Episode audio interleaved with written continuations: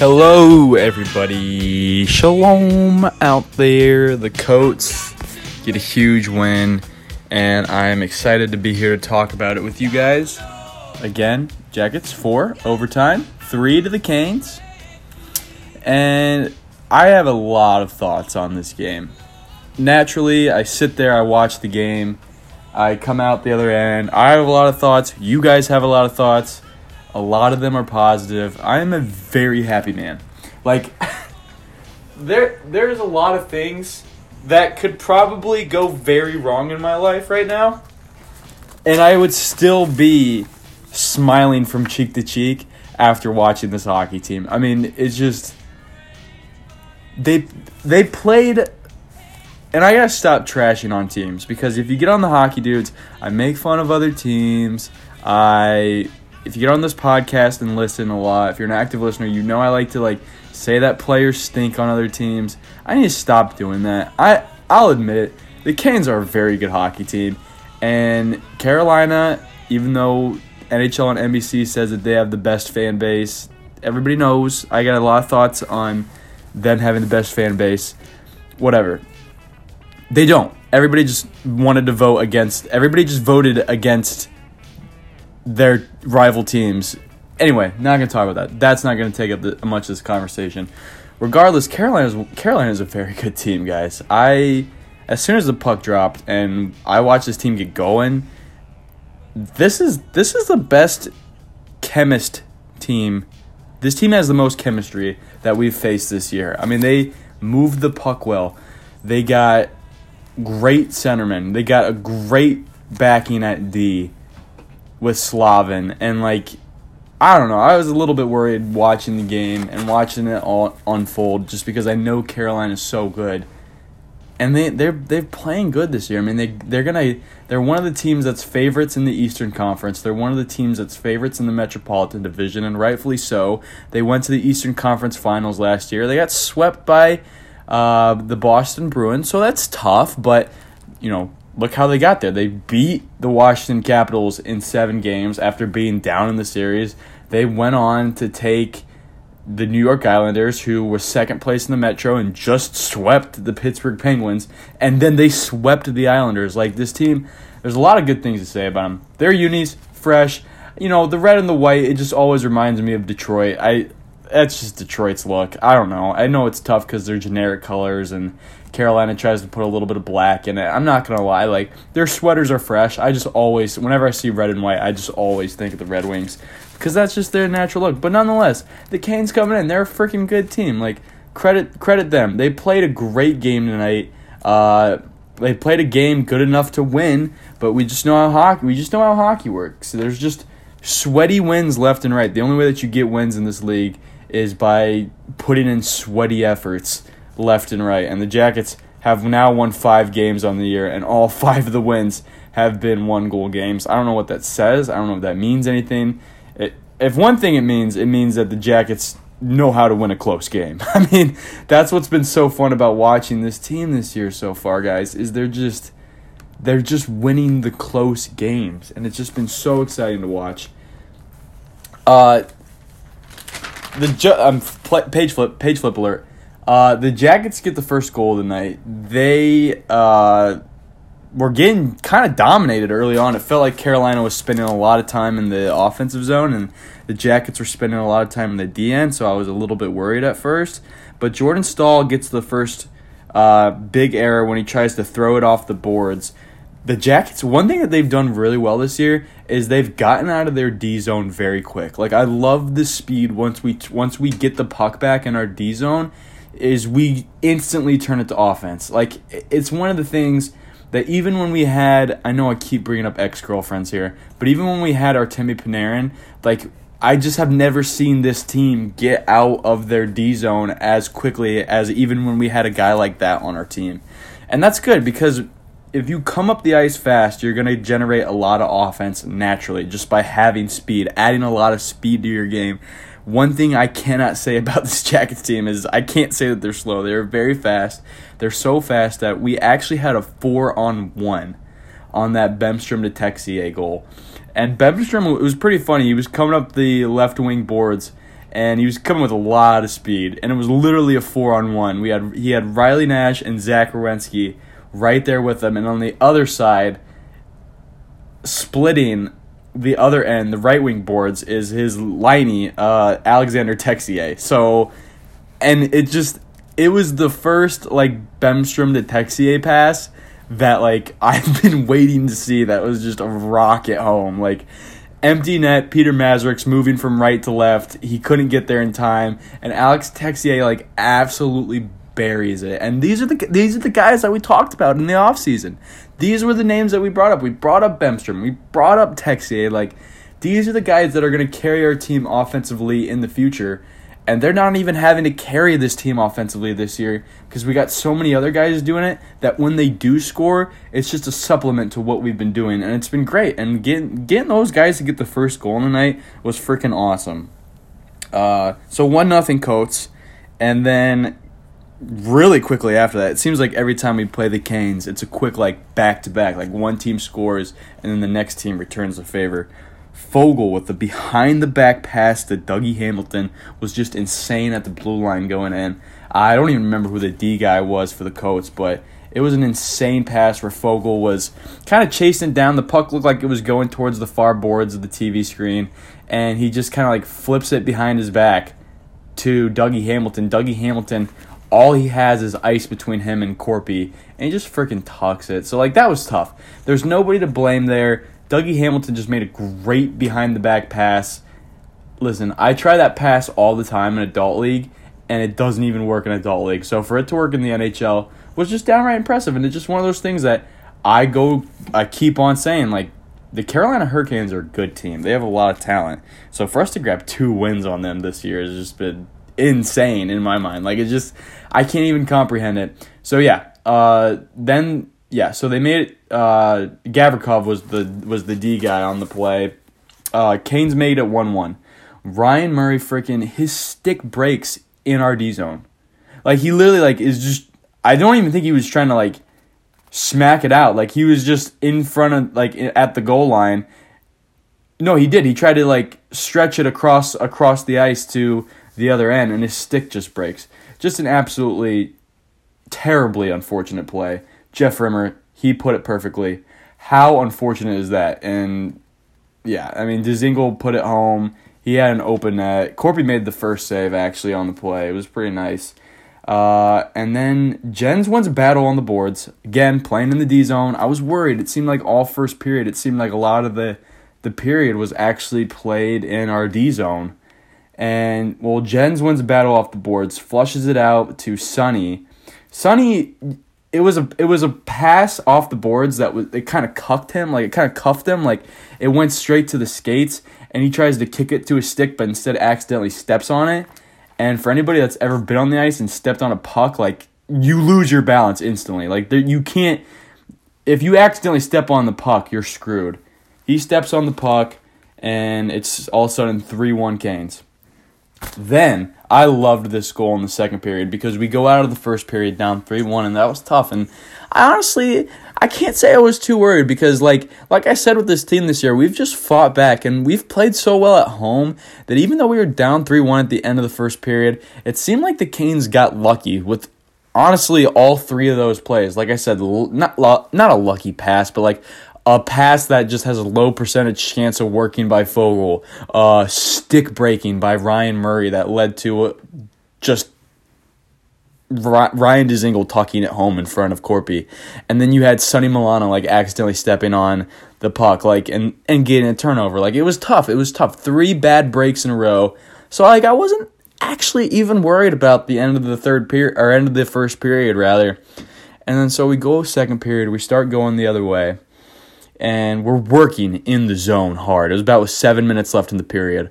We are grinding, and I start to notice because I can tell like Carolina was playing with speed all night, but their five guys that were on the ice were just dog tired, just waiting to get a turnover and start going the other way so they can just dump and change. And we we haven't slowed up at all. I had no idea how long I our guys were on the ice, but we hadn't slowed up at all.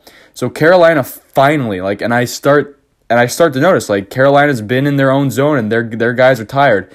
They try to get a quick change. They get it like barely. They finally get the puck to barely go past our blue line in our D zone, and it just gets turned around so fast.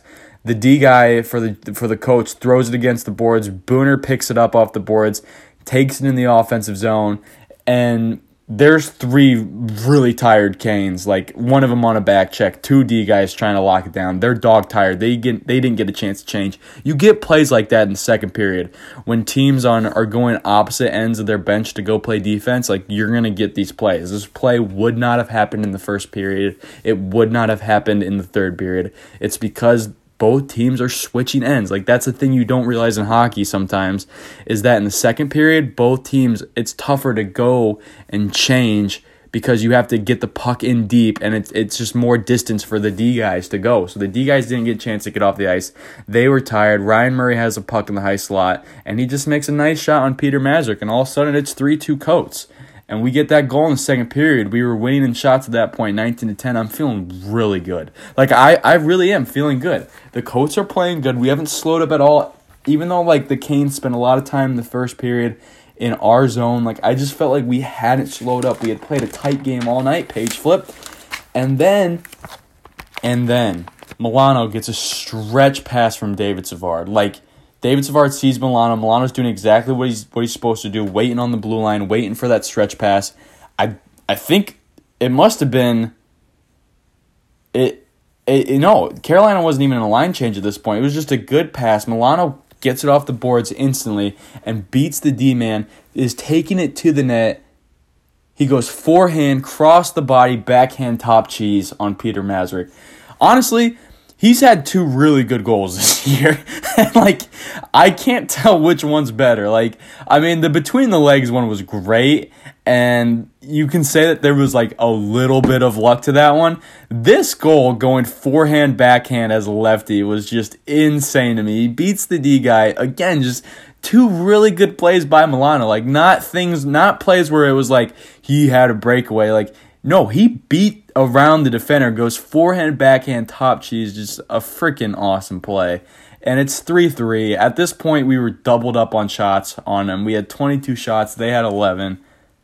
I felt like we were winning this game. I know we had like a whole two minutes left of the second period to play and then the third period to play, but I just I didn't see any holes in the Jackets game tonight other than the unfortunate errors that they had that led to turnovers in our zone and led to Carolina goals. Like, other than that, we had played a really good game. And like I said, all game it seemed like we were getting out of our DN so fast and getting it to our forwards and pushing quickly.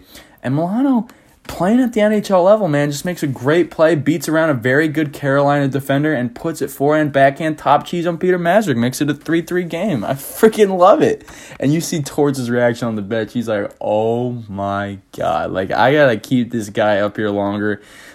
like, I just have more of a blender. I have to keep finding this.